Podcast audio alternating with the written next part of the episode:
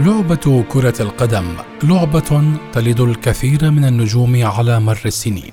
عندما تفوز باللقب الأوروبي وتدفع بالفوز بكأس العالم، ملاعبها تشهد وتسطر أسماء كثيرين منهم، بعضهم يذهب اسمهم أدراج الرياح، والبعض الآخر يبقى اسمه عالقاً في أذهان عشاق الساحرة المستديرة. ومن الأسماء التي ما تزال حاضرة إلى اليوم اللاعب ديفيد بيكهام.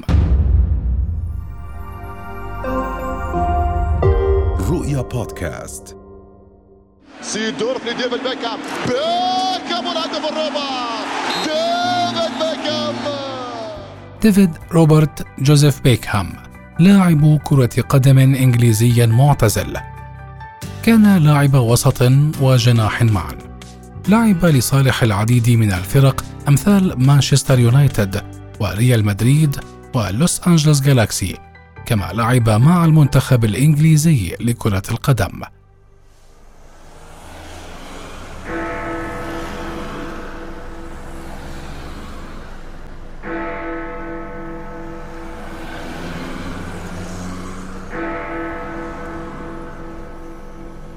ولد بيكهام في الثاني من مايو عام خمسة وسبعين بمدينة ليتونسون شرقي لندن. والده كان يعمل ميكانيكيا، لكن حبه الشديد لكرة القدم جعله يحلم بأن يدخل أحد أبنائه هذه اللعبة. بدأ ديفيد بيكهام بشق طريقه كلاعب كرة قدم في سن مبكرة جدا، إثر تشجيع والده له ودفعه لاكتساب المزيد من المهارة في عالم الكرة. هذه الركلة كانت الركلة الأولى لديفيد بيكهام، الذي أظهر موهبة فريدة منذ هذه الركلة في حياته، حيث بدأ مشواره الكروي مع فريق مدرسته، ورغم صغر سنه كان متألقاً بتسديداته. بدأ بيكهام التدرب في مانشستر يونايتد في ديسمبر عام ستة وثمانين، حيث كان في الحادية عشر من عمره، بعد مسابقة لاكتشاف المواهب، حيث برزت مهاراته ولفت الأنظار بمستواه وموهبته. التحق بيكهام بالشياطين الحمر رسمياً عام واحد وتسعين ليحقق حلمه بالسير على خطى النجوم الذين أحبهم.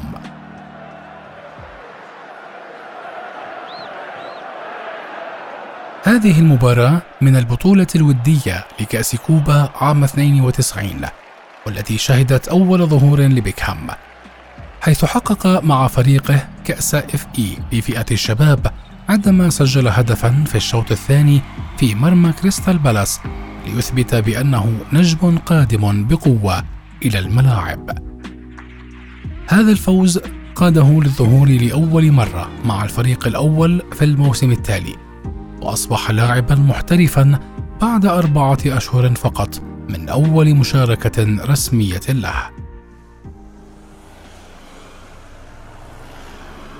خلال موسم خمسة وتسعين ستة وتسعين ساعد مانشستر يونايتد في الفوز بلقب الدوري واتحاد كرة القدم أو كأس الاتحاد الإنجليزي، ثم أعير لنادي بريستون الإنجليزي. بعد عام واحد عاد بيكهام لمانشستر كلاعب خط وسط. هل تعلم عزيزي المستمع أن لاعب خط الوسط هو أحد المراكز الهامة في تشكيلة لاعبي كرة القدم، ويقوم بعملية الربط بين الدفاع والهجوم؟ قد يكون لاعب وسط مدافع أو متقدم هجومي أو في وسط الملعب، كما أن موقعه الهام يتيح له التمرير للمهاجمين ومساعدة الدفاع أيضاً، بالإضافة إلى أنه يعتبر صانع ألعاب، لا سيما إذا كان على يمين خط الوسط أو يساره.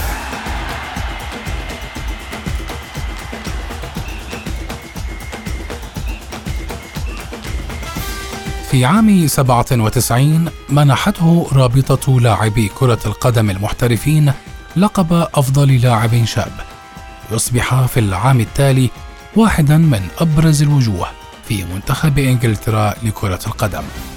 بعد ذلك تم استدعاؤه ليشارك في التصفيات المؤهلة لكأس العالم في فرنسا عام ثمانية وتسعين. أثناء مباراة المنتخب الإنجليزي أمام كولومبيا، سجل بيكهام هدفاً من ضربة حرة أهلت منتخب بلاده للدور الثاني من البطولة، واعتبرته الصحافة بطلاً وطنياً. بعد ذلك لم يحالفه الحظ، وحصل ما لم يكن متوقعاً أمام المنتخب الأرجنتيني.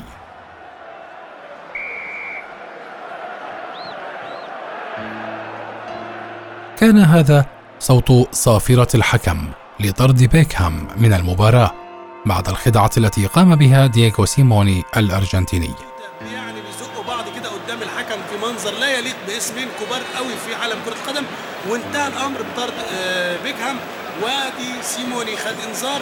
يعني المسألة ابتدت فيها اشتعال أعصاب، مباراة مهمة جدا ما تسبب بخسارة الإنجليز أمام الأرجنتين بركلات الترجيح، ما جعل من بيكهام أحد أكبر أسباب خروج منتخب إنجلترا من كأس العالم في عيون الشارع الرياضي في بريطانيا. كانت التوقعات حينها أن يغادر النجم الإنجليزي الملاعب نظراً لما تعرض له من انتقادات، ولكنه ما لبث أن أثبت العكس. في أولى مباريات الدوري الإنجليزي استقبلته الجماهير بصافرات الاستهجان، إلا أنه رد بهدف خرافي لا يحرزه إلا نجم من طراز ديفيد بيكهام، عندما سدد هدفاً صعباً من ضربة حرة أمام فريق ليستر وسط دهشة المتابعين.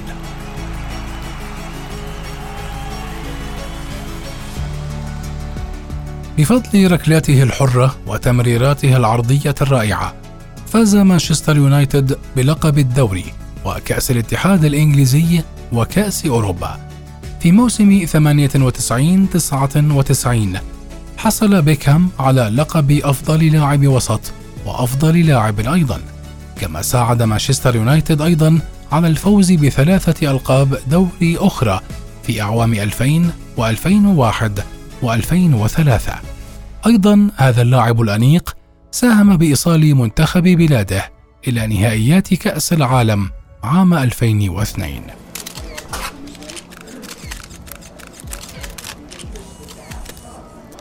وقع بيكهام مع مانشستر يونايتد عقداً بقيمة اثنين وعشرين مليون دولار مقابل بقائه في الفريق لمدة ثلاث سنوات، إلا أنه رغم ذلك ومع العروض المغرية التي انهالت عليه قام بالانتقال إلى ريال مدريد عام ألفين وثلاثة، ما تسبب بحدوث نزاع بينه وبين مدير فريق مانشستر يونايتد السير أليكس فيرغسون.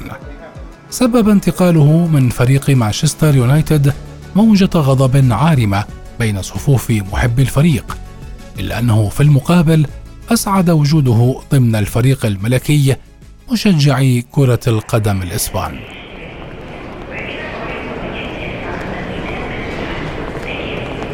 بعد أربع سنوات، اللاعب الوسيم الذي أتقن تسديد الركلات وتجاوز جدار اللاعبين وحارس المرمى، قام أيضا بتجاوز المحيط الأطلسي متجها إلى أمريكا ليوقع عقدا مع فريق لوس أنجلوس جالاكسي لمدة خمس سنوات بقيمة مئتين وخمسين مليون دولار، ليخلق له جمهورا جديدا من المشجعين في القارة الأمريكية، وليشعل الحماس هناك، حيث زادت شعبية فريقه الذي تمكن من بيع خمسة آلاف تذكرة خلال ثمان وأربعين ساعة فقط بعد انضمام بيكهام إليه.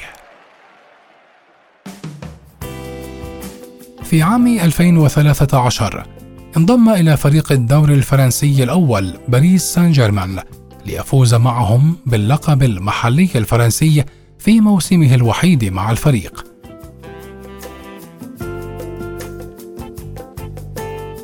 اعتزل بيكهام كرة القدم بعد فترة وجيزة من فوزه ببطولته مع باريس سان جيرمان، إلا أن اعتزاله هذا لم يبعده نهائياً عن كرة القدم وعن الأضواء.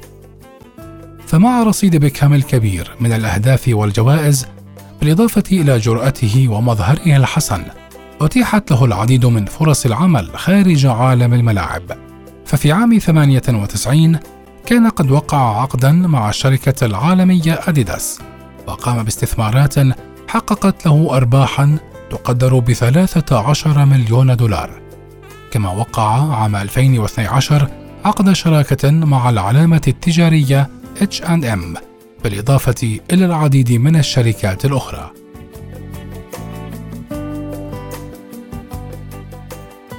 في ذلك العام كان بيكهام اللاعب الرياضي الأكثر ثراء في إنجلترا، حيث أشارت التقارير إلى أن دخله يقدر بأكثر من ستة وأربعين مليون دولار سنوياً. بالإضافة لسطوع نجم بيكهام في الإعلانات، هو مالك ورئيس لفريق الدوري الأمريكي لكرة القدم إنتر ميامي، والذي ظهر لأول مرة في عام ألفين وعشرين. الآن يبحث بيكهام عرضاً للاستحواذ على ناديه السابق مانشستر يونايتد إلى جانب مشترين آخرين. يقول بيكهام إن حلمه من وراء هذا الاستثمار أن يجمع قطبي كرة القدم الأروع حالياً، وهما البرتغالي كريستيانو رونالدو والأرجنتيني ليونيل ميسي، لأنهما سيشكلان ثنائياً رائعاً إذا لعبا معاً. رؤيا بودكاست.